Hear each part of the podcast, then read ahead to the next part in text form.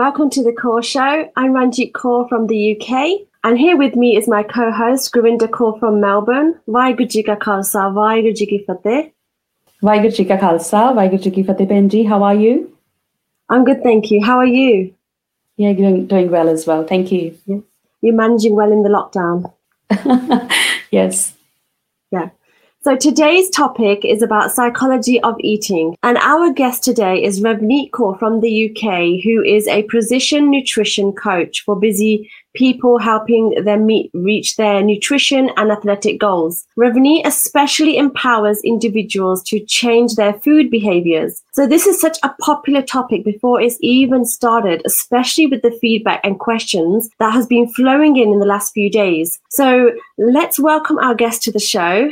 Ravneet Kaur. So morning and good evening. Can I really quickly say thank you to you both for having me on. I'm really, really grateful. And thank you to anybody that's watching. Thanks for joining us today. No, that's great. Thanks so much for coming on our show. And how are you today? I am really good. I am so happy. It's sunny outside and there's nothing that I shouldn't be grateful for today, especially being here with you guys. No, the weather today is great. It is. So, Ravneet, a lot of people want to know about you. So tell us and the audience a little about yourself and what do you do with your business, Neat Nutrition, as well? So I am mummy to two boys. I am married for 13 years. I get it wrong because I've been with my partner from my early 20s. We're quite a traditional family, although people would assume that when they watch my Instagram. So I live next door to my mother-in-law. We have quite an extended family environment. I grew up in equally huge family. My dad was one of 8. So for me, I think people find it surprising when I talk to them that I always go back to childhood and how we eat through childhood. I'm outwardly very slim. I was talking to my friends last night about like being skinny fat. So I don't know, like people assume that as a nutritionist, I'm only advising people who are larger. And I don't like the terms because I feel we have to be really sensitive. So I'd love to hear if people who don't fit the big category share, if they also sometimes struggle with their weight. So it's really coming out. Irrespective of my size, I had real issues after having children, and like hands up to all the mums, hands up if you've had a baby and you just think, what has happened to my body? Who am I? So I've been through everything that I help the women with, which is the binge eating, the cravings, shame and the guilt. What do I do? Equally, like I'd love to hear people's views. Do you find there's so much conflicting information that you just don't know which way to turn? So where I come in is I help you with the psychology, the emotions. I give people a completely judgment-free space to explore what's happening with you. And I think you both will agree we're mums. When do you ever give yourself 1 hour a week to just take stock and talk about something like food? Ever? Yeah, actually, we do, don't we? As women, we get together. Are Nikani JVGs? Are you going to have that? Oh, I'm trying this diet today. We do talk about it a lot, but less the emotional impact that it has on us when we're walking around on a day to day. Yep. Thanks, Ravneet. So definitely, I think in South Asian community, especially if we talk about Indian and then in Punjabi community. I think the first thing we notice is whenever we meet someone after a long time, we'll say, tu moti ho gayi hai, tu patli ho gayi hai. I think the first thing we note is the weight. Yeah. That's a human psychology. That's the first thing we come around. And I saw your pictures on Facebook, and it was a tremendous change from your pregnancy and up to where you are now. So that's a great change. So talking about psychology of eating, should be like a simple, like whenever someone feels hungry and then eating rather than going around and food and then eating. So what are the factors which actually impact psychologically towards our eating habits? Oh, it's my favorite thing. I'm such a geek. So people have forgotten how to use their physical hunger cues. Our physical hunger is being overridden by our psychological hunger. And there's a multitude of factors that are affecting us for this. So physiologically, we are still using the brain that we had 200,000 plus years ago. That's before we had the pantry, the microwave, the oven, the fridge. So our mind in this new, world is still walking around looking for food, reproduction, and water. Basic human need. And then what happens? We desire the sugar, salt, and fat. As babies, some of us our first meal was being having our mum's milk, or it was some kind of milky formula. So what do we have in our first meal? Creamy, fat, sugar, and salt. It's like the perfect combination. So psychologically, we are drawn to these foods. And when we are in the presence of them in our cupboards, we're constantly thinking, like, when am I going to have that? Oh, I really want that.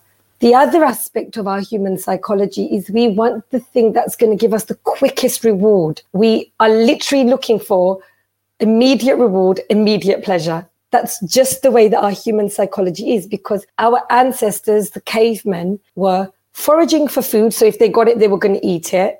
And they were looking at potentially being attacked or, another tribe attacking them. So we have to take ourselves out of the modern world and put ourselves into the mindset of how we as human beings were created. So now for us, the food industry has really taken advantage of our psychological, they're not weaknesses, but they can feel that way. They will promote foods to you. They will produce foods, and they will make them in a lab so that they are hyper palatable. So what we typically crave, the sugar, salt, and fat, crisps, the sweets. The packets are colourful, so they've copied the fruit colours for candy wrappings. And they're easy.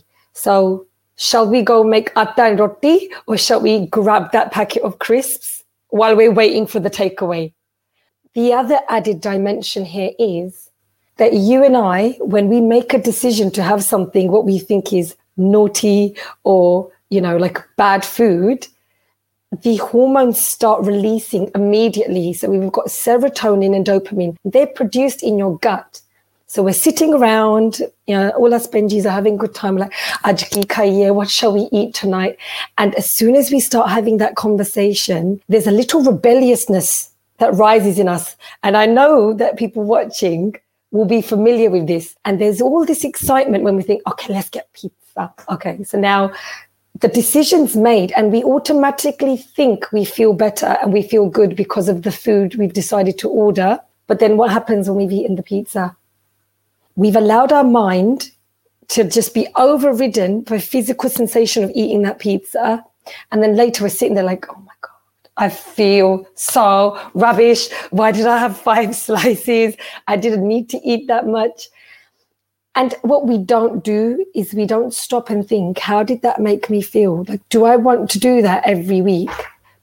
But it becomes a habit that we do start doing that every week because we're still craving that feeling, that serotonin, like, yeah, let's order the pizza. And then that high sugar, salt, and fat, that buzz that we get. So what I do is I help people look at food in a more objective and not in an emotional way. And we do that by really focusing on how hungry am I in this moment. As you start practicing what we call the Hunger Games, we start realizing that we are walking around quite unconscious. So back to human psychology, when you're sitting and you're eating sometimes, and we do this, we're eating like just looking around, because as humans, we've been the prey and then we've also been preyed on. And this means that we're eating almost in a way to avoid our food being taken away from us. And I'd be interested to see if anybody agrees, because we have distraction, we have the TV. So those are the 3 main things. Our brain is still as it was when we were designed and created as humans. We want sugar, salt, and fat. Our body craves it. And then the hormones release to encourage you to get those foods.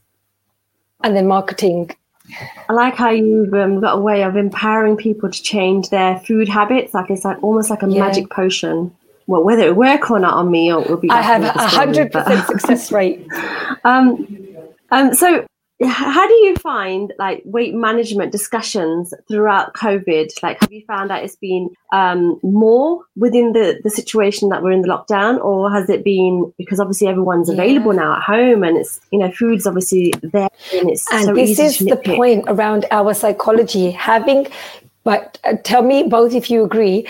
When our shopping arrives, we know the things that we're looking forward to eating. We know those items and we're just like, chance mil jaye, I'm going to eat those crisps on the sofa later. Soon as I have the kids to bed, I'm going to open, the ice cream jar. And now we've got all these new products all the time. They're always available. So with the lockdown, a lot of people turned to comfort eating. And I think it's had a really bad reputation. But comfort eating is okay. It gets us through really difficult times. I hope we will not see another pandemic in our lifetimes like this. So I say to my clients, I say to my followers, if you've put on a few pounds, but it kept you going, there's nothing wrong with that. Anything that we do, we can undo. And the belief needs to come from within. So the more we engage in our spiritual relationships, in ourselves, our spiritual journeys, I think the more we can align our bodies to come on that path with us. So I'd like to know how people have found their eating habits in lockdown. But what I really, really want to know is, have you been made to feel as if it's almost a bad thing if you have turned to food? And equally, how have you felt if your body has changed?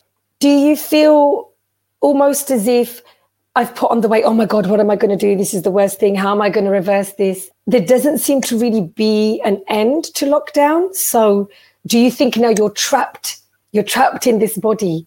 Because I want each of you to know we are such unique creations. God has created us in such a marvelous way that right now we are breathing without thinking about it.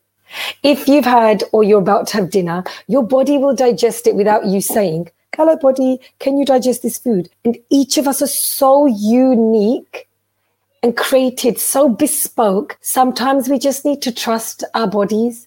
So psychologically, we've been really hurt, confused, uncertain about the future. The pandemic has been one of the worst things or one of the most difficult and challenging experiences that we've undergone in our lives.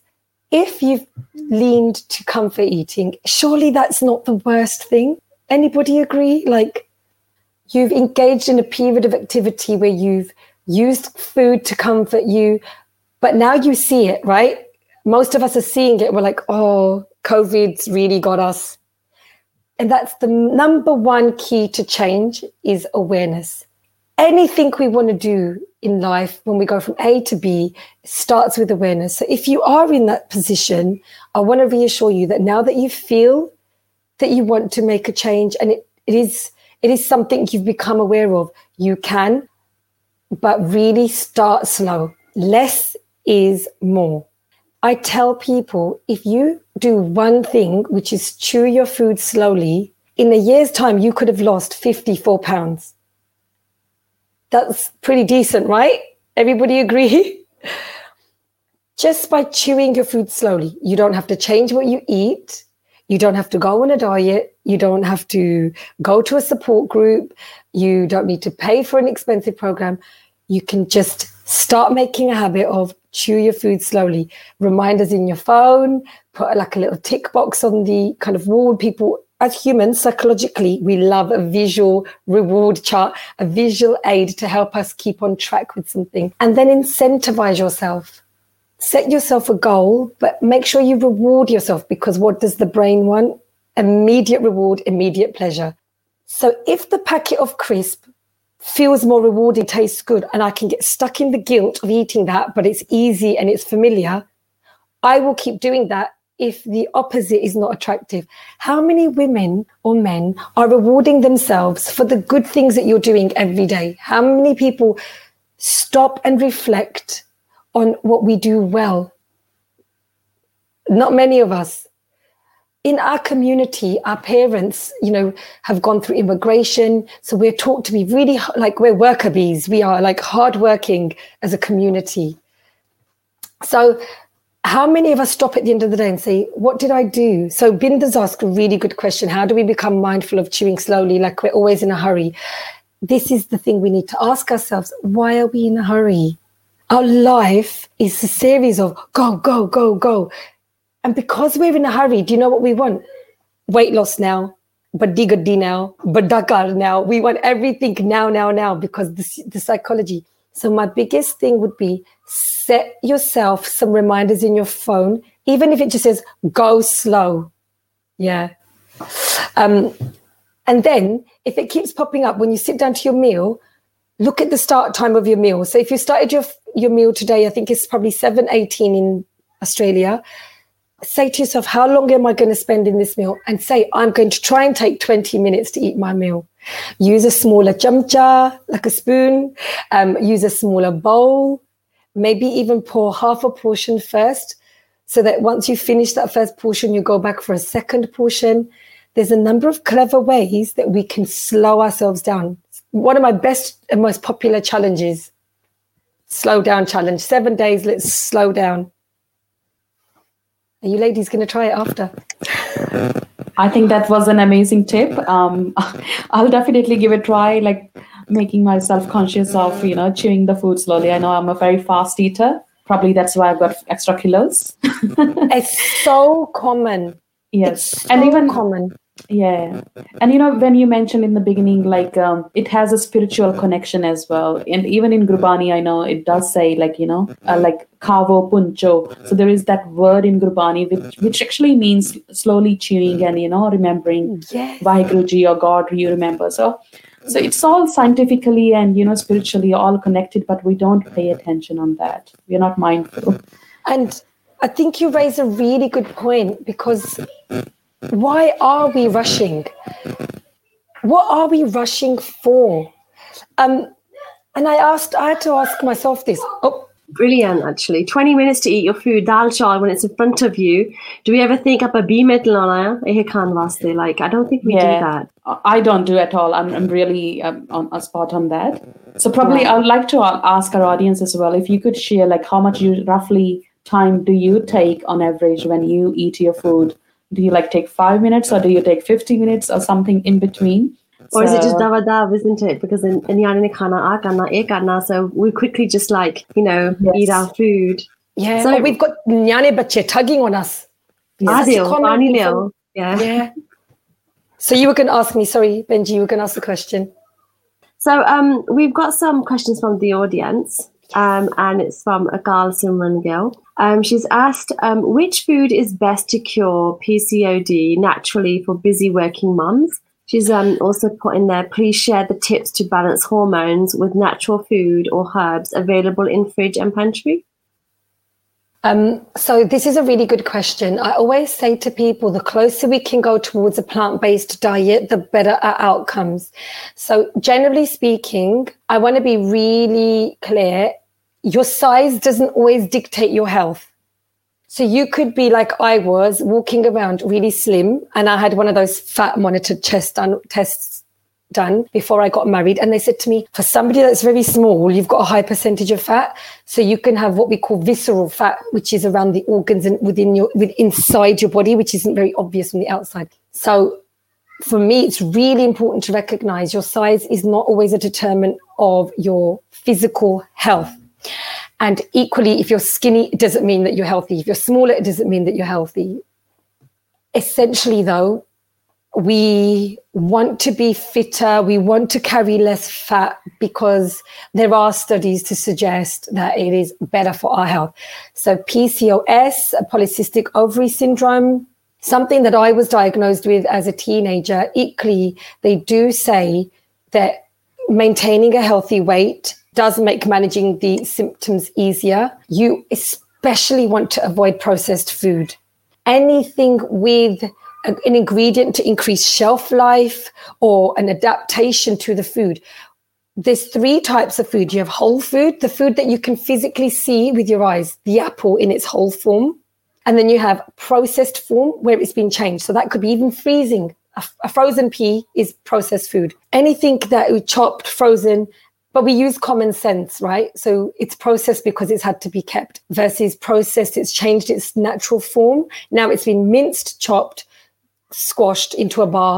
And then you have ultra processed food, which is cereals, all the long life foods, cakes on the shelf. Those are the things you want to avoid. Hormones, you've got chemicals where they've been farmed and harvested before they're produced.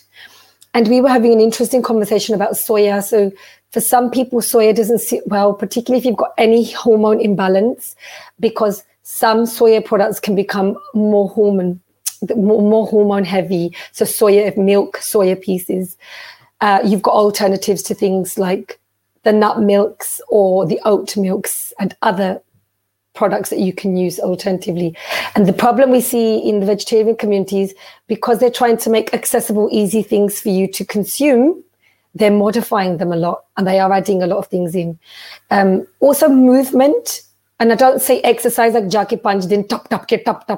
That's not nice. It doesn't feel good. We don't enjoy it. It's stressful. I like what Benji did with the couch to 5K, something quite gentle, which you can ease into. I feel that for your mind is really important. So when we think about balancing our hormones, we've got to remember if we're rushing, we've got a lot of cortisol. This is the stress hormone. That's going to increase your cravings for things that are not going to be good for us. So we need to slow down and do things mindfully. So Bart, meditation, these are things to bring us back to the now. And walking in nature. I say to people, if you want to put something on your headphones, it's a really great way to get out and do something. Sometimes we feel if we slow down, we're going to miss something. We're not going to be as good a parent.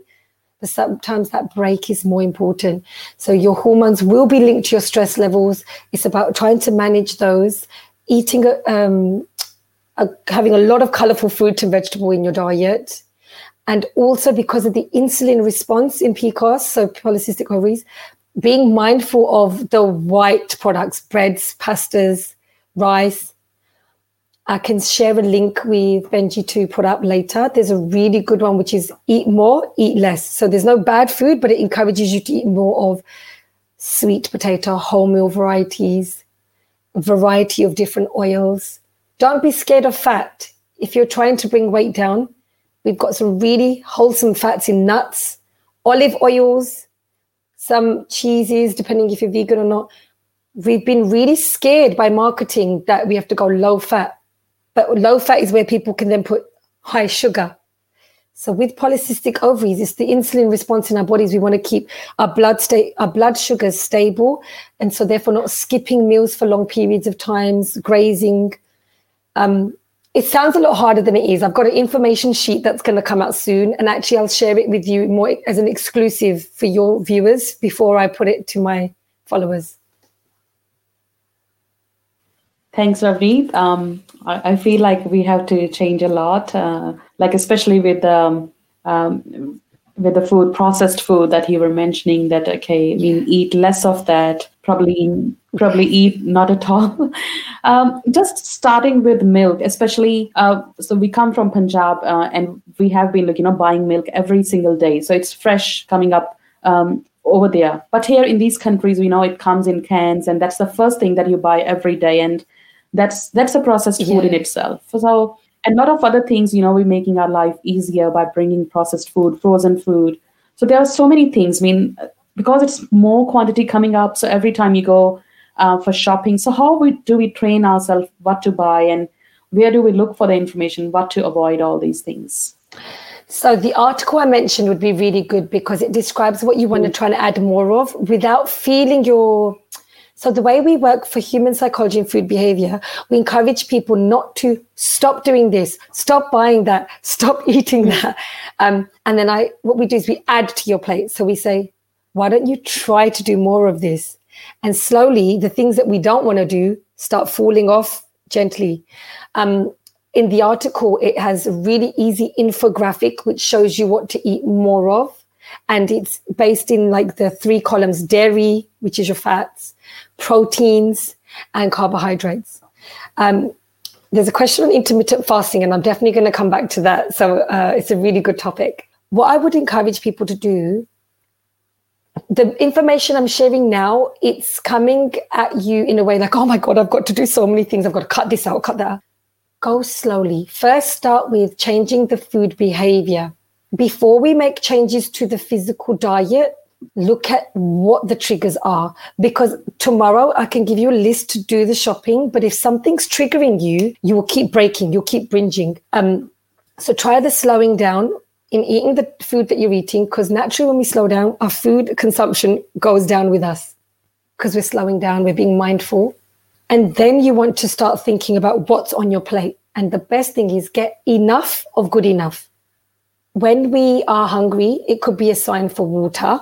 Our ancestors didn't have water bottles. This is a very recent creation.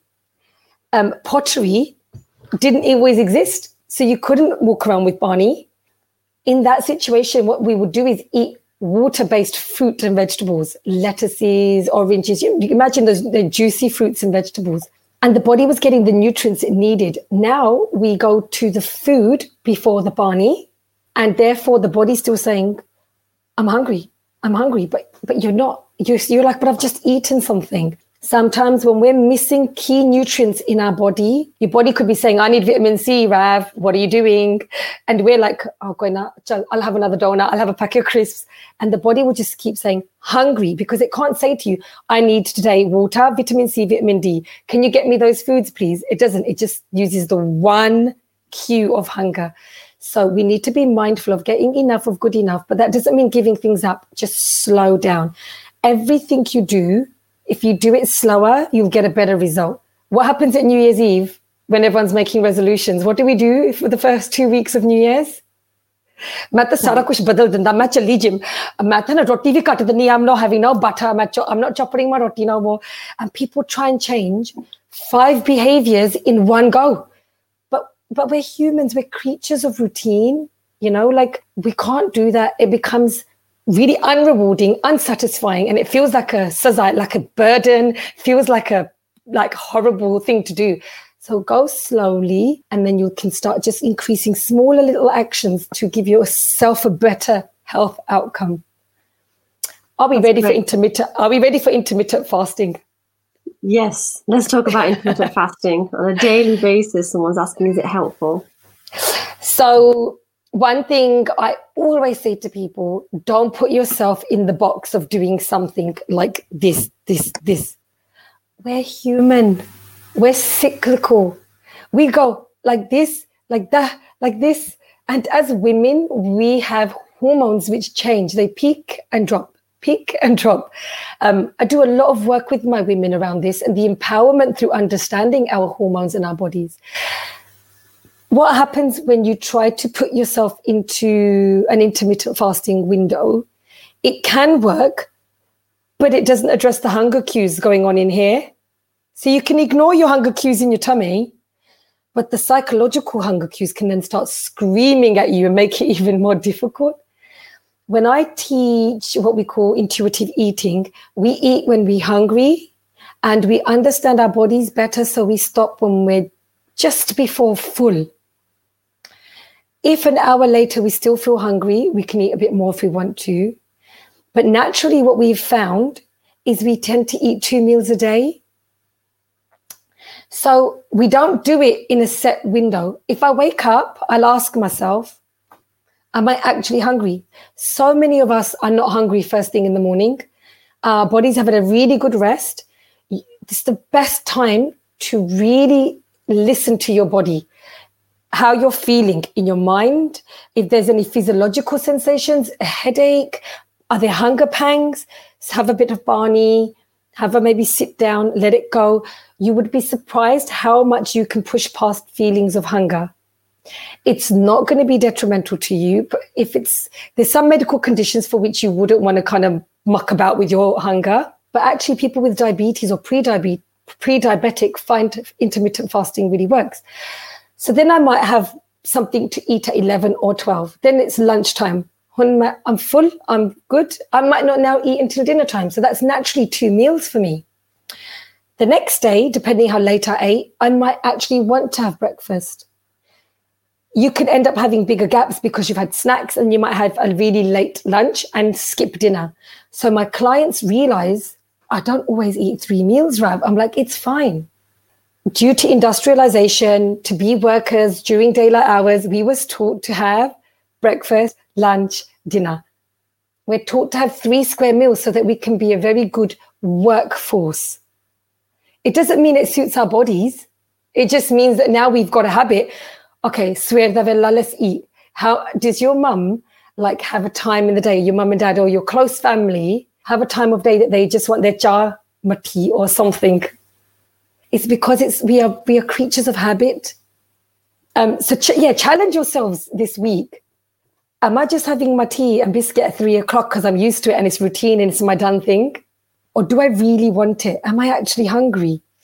And do I even need 3 meals in a day? So what we become is natural intermittent fasters. We fast according to our body's needs. The other thing your body's really clever with, if you perpetually keep feeling it, sometimes it will just say, I feel sluggish, I don't want to eat anything.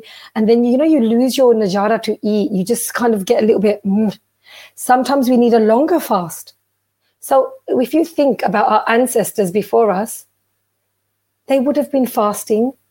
And it's okay to put the body through that. It's quite good sometimes to challenge our physical body because it's equally good for our minds.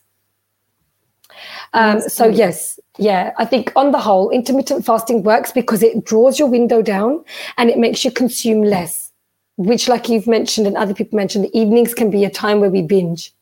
So for some people, it works well. For others, you end up thinking, Masara kuch khana, I'm going to eat everything in this 6-hour window. I'm going to go have lunch, this. And then you can end up becoming like too full in those hours. And it only takes a few meals to give your body more than it needs. So then the fasting window is of no benefit to you. There was another question. I missed it. It went really quick. Yep. So just before we move to the next question, I was going to ask, when we talk about psychology of eating, why does we always talk about losing weight? This is what people would be surprised here. My program, when people come in, I say the focus is not the weight loss. The focus at the beginning is understanding your relationship with food, why we eat the way we eat, and empowering you to start looking at your body as part of you. We almost treat our bodies as if they're not us, and it's a future thing. When you're smaller, I'll love you. When you're smaller, I'll wear this clothes. When we're smaller, we'll be happy. So the first 4 weeks, I always say to people, please, this is a journey. Trust my journey. When you start loving yourself, you won't put more than you need in, and the weight will naturally come off. But it's a less is more approach. So often women may not see any results in the first 4 weeks. At week 8, it starts coming off because the focus isn't about the weight loss anymore. Sometimes when you focus so much on something, and I say to people, because I'm really spiritual, that God is not going to give you something that you're repeatedly asking for sometimes because you have to trust. You have to trust, and we don't. We're really distrusting society. It better not rain tomorrow because I've got plans, or so-and-so better not say something to me today. I'm going to get gussed. We go around trying to control everything. And I say to people, stop trying to control the weight loss. When you learn to listen to yourself from within, and when you start to love your body and become more at peace, accept, you don't have to love it. You don't have to love that we wiggle. We all wiggle. You don't have to love it, but you have to accept this is the body. And, it's an amazing body. Do you know our skin, everything is changing every day. We 3 women are not the same women we were last year. Our bones, our skin, everything is changing. But we don't stop to appreciate the miracle that that is. So, it's not all about weight loss. Health at every size means healthy here first, and then the rest will follow. Awesome. That was really great. I do have a lot of questions, but I'll just take audience questions now because of just the cautious of the time. So we've got a question from Kamal here. Yes. And she's asking some tips for, yes, so high level cholesterol levels. So with cholesterol, always increase your fiber intake. You want both types. There's called insoluble and soluble. The reason we say to increase the fiber intake is because you want to be regular with your bowels, because in the fiber, it will carry out what we call the bad cholesterol in the bloodstream. It literally will carry out through your stools. So fiber is in all the things you've heard, whole meal options for things, fruits and vegetables. You can even get sachets to increase your fiber intake. In the UK, and it's probably very similar for Australia, people consume only 5 grams, like up to 5 grams. We're meant to have 25 to 30. So we are disproportionately lower on our fiber intake. And it's all about going slow with fiber.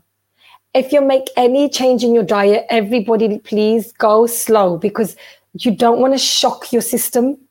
And with fiber, it can cause obviously unpleasant side effects in terms of your bowel movement. So increasing your fiber. Second thing is looking at types of fat. So I said this before. In the 70s, the sugar industry really vilified the fat industry. And there was a huge wave. Remember people in the leotards, low fat diets. So we've come to think of fat as being something really bad for us, but it's really important you have a variety of fats. So olive oil has different, there's 3 main types, monosaturated, polysaturated, and then you get saturated. There's 3 types of fat in a variety of products, margarine, olive oil. So what you want to do is have a variety. The obvious culprits for cholesterol, your double cream, single cream, butter, cheeses. That doesn't mean you shouldn't eat them. It just means that we reduce the amount we eat them. Awesome. We've got lots of questions. So let's try and get through all these questions. So after Gamal, we had Akal. We've done the intermittent fasting. Does warm water help with losing weight? Not that I'm aware. You know how sometimes they say in the morning, kosa pani pee lo, pehla, fir, you know, you flush everything out. Like, is this a myth or is this like real? There's no scientific evidence behind it, but I think it's quite a nice thing to do. It's comforting. If you put nimble, you've got to be mindful because a lot of people do the cleanse. So be mindful of the pulp because its acidity can ruin the enamel on your teeth. So we want to use a straw. Yes, use a straw. Yeah. You can get or very high grade essential oils which use the rind. They don't use the acidic part.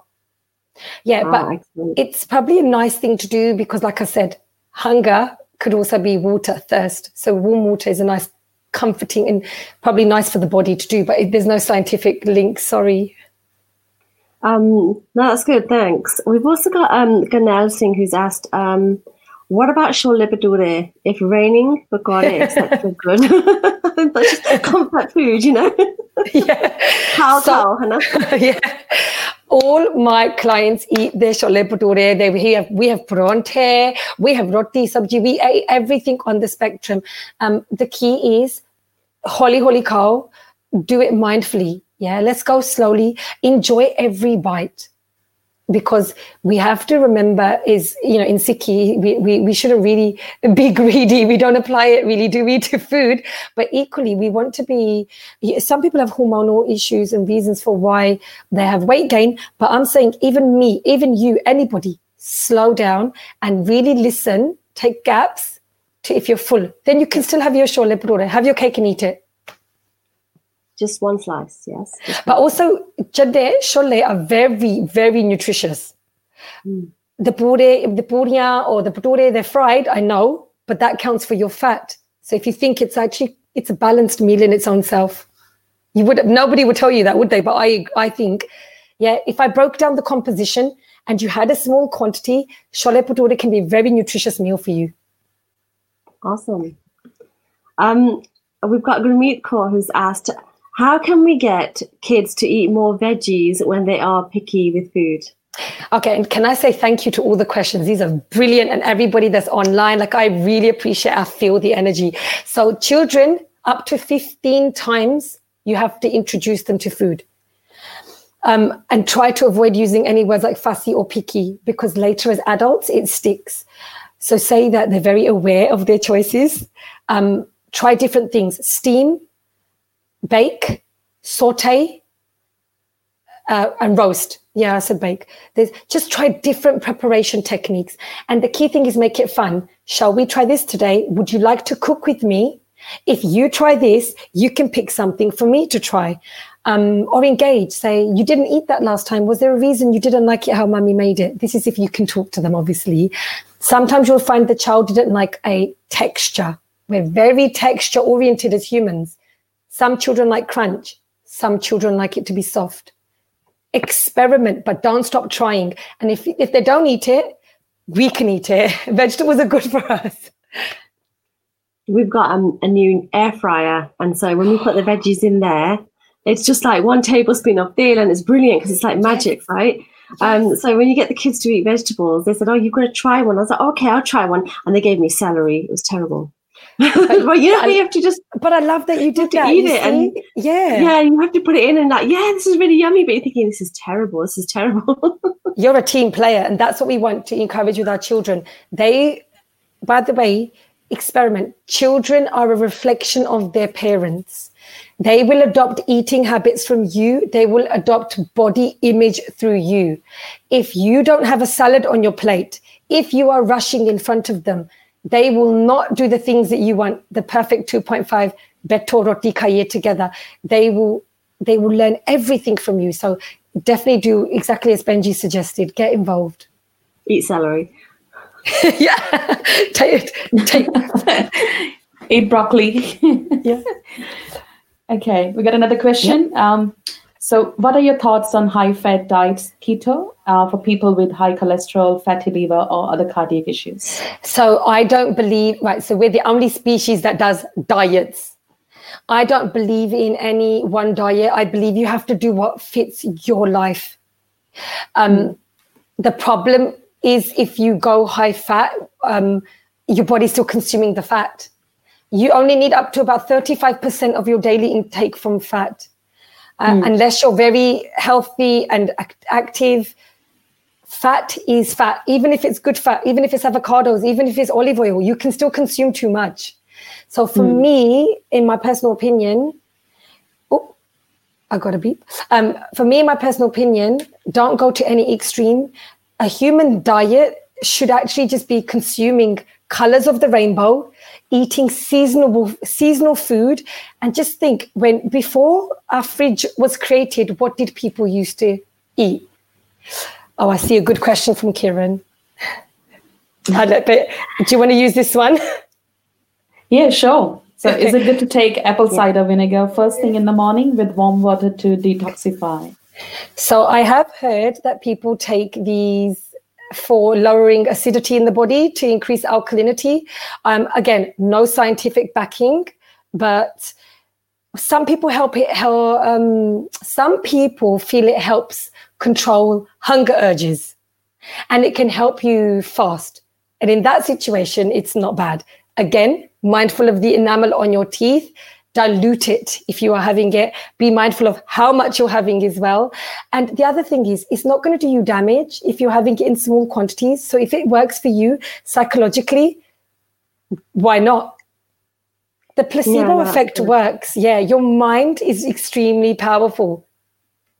I had the apple cider vinegar as well, and I don't like it with anything else apart from with grapefruit. Oh, because it probably... Yeah. I don't know why, but it just tastes good. I need to now switch the plug charger on. Sorry. Okay. So many wonderful tips today, isn't it? Yes. Inhale. I have everything, especially Sholipidure, yes. That was the best. Just when we're talking about apple cider vinegar, I also wanted to ask about green tea. A lot of people especially... Yes. Punjabi communities, a lot going into that as well. So do you see any health benefits and something that we consume on an everyday basis that can help us? Yep. Yeah, there are studies to suggest that green tea does help with fat mobilization. It's not something that I learned through my diploma and my studies, but I have seen other research into this. And also, it's like tulsi. I think people have... got some connection issues. Yes. Yeah, could be the battery's down or something. So we'll wait until Ravneet connects back. So probably can we just, summarize the things that we have learned today. So starting with, I think, slow eating. That's something really Ravneet mentioned that can help to, lose kilos and pounds in the beginning. And that's something we can try, So what are the things we can... Yeah. Yes, yeah. The whole taking. How much time have you been taking? I don't think I take 20 minutes. Like how much time usually? Yeah. No, I don't think I take 20 minutes to eat. I think I take less. I think it's double. I take 5 minutes. Yeah, I think it's very shitty, We had a power cut. I was like, why is everything malfunctioning today? My children, my power. But I have my phone. Sorry, I apologize. This is such mum life drama. Yes, the tulsi plant, my mum was talking about that in Punjab, often people would have this in their homes, like in the courtyards. So people are making derivatives of the green tea with tulsi. So yeah, green tea has been shown to help, but be mindful it's got caffeine. So I always say to people, be really mindful of caffeine consumption. If you were having green tea plus jar and coffee, it's... the body doesn't necessarily like caffeine. It can be a diuretic, so it can dehydrate you. Oh, that's great. Thank you so much for that. I think I have all that every day. That's interesting. Yeah. We've also because I know some people who will drink like green tea every night before sleeping, something like that. They say, okay, everything jo ganda khada sara din sara detoxify ho jayega. That's what people think. It's psychological, Hannah. Again, it's like na sochwe kha ke billi hajnu jaldi. It's something like that. I think eat whatever. Looks like she got static. Yeah. We've got another question from Akal Simran Gill, who's asked about the gut health, which I'm sure only the I think only Ravneet can answer that. Okay, let's bring her back. I have no idea. Okay. So, Ravneet, we got another question for you that's on the screen. Yes. So, Simran is asking how best is it to take care of your gut health, which leads to healthy body, and do we have to make detoxification essential in life? So, we don't have to do detoxification as such, but there's so much research now on gut bacteria. Don't be overwhelmed by the number of, cleanse your gut, do this. Go slowly. We call it the second nervous system that we have in our gut. Our gut communicates upwards from down up. So hunger, cravings. This is what I was saying about chai pani at 3:00. If you do something every day, eat something specific like a chocolate, your gut bacteria will ask for that food every day. So it flourishes. Whatever you eat, you are. And I say to people, you are what you eat. So the colorful fruit and vegetable will help you diversify your gut bacteria. Probiotic drinks, I'm sure it's very similar in Australia and internationally, like lassi. Why do people love lassi? We have live yogurt, and that's got healthy bacteria in there.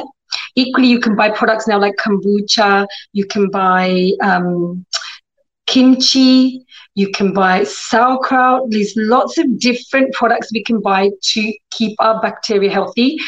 We want variety, so don't buy one product and then just keep eating it. Think about having a variety. And equally... Yeah, she's doing it again in our connection. Benji, I can't hear you either. Because I'm having to go without power, we've got no Wi-Fi, so it's the mobile network. So go slow with your gut bacteria as well. As we've immigrated, things have changed. If you can stick to as close to the diet as your parents and our ancestors and our grandparents would have eaten, better, win-win. So we've got one more question. Is yoga good for weight loss and for healthy body? I'm such a fan of yoga. I started just a few months ago. It depends the type that you do, but my yoga teacher will talk about the nadis, so like our veins, our nerves, and the moves in the way that they're designed to cleanse. Depending how you learn, it can be very gentle, so it's really easy for a beginner to start. And I think it synchronizes really well with our spiritual backgrounds, you know, and where we're originally from. In terms of weight loss, if you pair it with a good diet, it's always about what we eat. 80% of our body shape is based on the consumption, and 20% is around what we do. Yoga is going to really support women's health if you do the moves, because it's all body weight. Really good. I highly recommend it. The mind, body, soul connection as well. We have one more come through as well. I think we'll leave that one. That's okay. That's for the langar, and I think the management and the community collectively has to deal with that about controlling langar and the menu in that one. So we will leave that aside. So thank you, Karnal Singh ji. That was. I'm a big fan of langar. Yeah. Yes. Don't stop the langar. Yeah, don't stop it. We want all these things. Yes. Now, thank you so much, Ravneet. It's been really fantastic conversation, and I learned a lot today. I'm looking forward to apply slowly. That's the keyword, and make some changes in the life. Just before Ranjit makes some comments as well, would you be able to just give some brief tips on balancing, like, psychology of eating, training the brain, and what we can do? Just some quick tips. Always remember bad habits, immediate results. So your body will always be drawn to the quickest, easiest thing that feels the best. But your good habits are like a compound interest. You want to thank yourself in 1 year, 5 years, 10 years. So it's always being mindful. How is this choice going to support me tomorrow? Simple as that. And slowing down. This is like in life. Trust that God has a path and a plan. You don't need to force the outcomes. You just need to be available to listen to the messages. And you can't do that if you're rushing. So let's slow down and think about what will you thank yourself for in 5 years, not just what feels good right now. Awesome. So Ravneet, quick one. We've got like literally a minute for you to mention this, but I know you're about to launch something brand new to the audience. And can you just talk about this exciting news? Because I know I've already signed up. So yes, 12 weeks. I'm taking. This is the last coaching program for this year. I won't be opening coaching again until next year. 12 weeks to the path of dropping the weight and having the dream body. Like, let's remember this year, not for the pandemic, but for the changes you made to yourself, not just physically, but mentally. So I'm taking women on a life, like, soul nutrition coaching course to drop the weight, but essentially meet a community of women that support you, that will help you achieve the goals that you want, which is physical weight loss, but also mental resilience around food. So you can go to the Gurdwara, eat langar, because you're not going to go over to the extreme. You can go to parties. It's all about making you bulletproof around food so that you're in control. At the moment, people don't feel in control. They feel their cravings control them. The marketing, the advertising, it's not your fault. You're not alone. But we can undo that by making it very objective. And equally, I'm going to be opening up booking slots for international time zones as well. So I'm still available to take calls with people from abroad. So I have that availability. It's not just UK based. I do everything remotely like this with much better technology than I've had to do today. So apologies to everybody for the interruption through my IT. Thank you for my two sisters for being so patient and forgiving and having me here and all the questions. Just so much thanks to everybody. No, that's really good. Could you also mention how the audience can get in touch with you if they want to or are interested in finding out more about your coaching? So I have my email, which is rav@meatnutrition.co.uk. I have my Instagram page.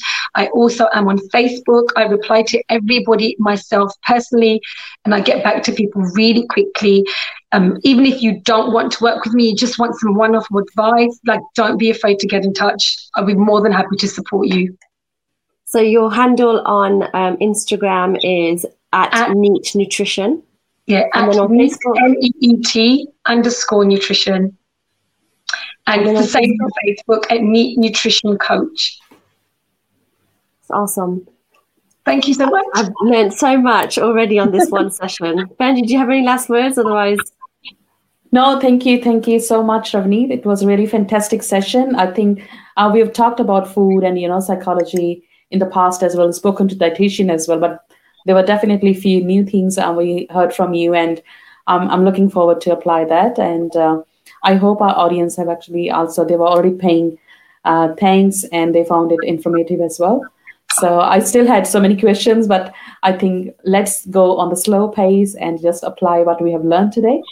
And yes, I'll try to get in touch with you later on with some more questions. But thank you so much for today's session. That meant a lot. Thank you.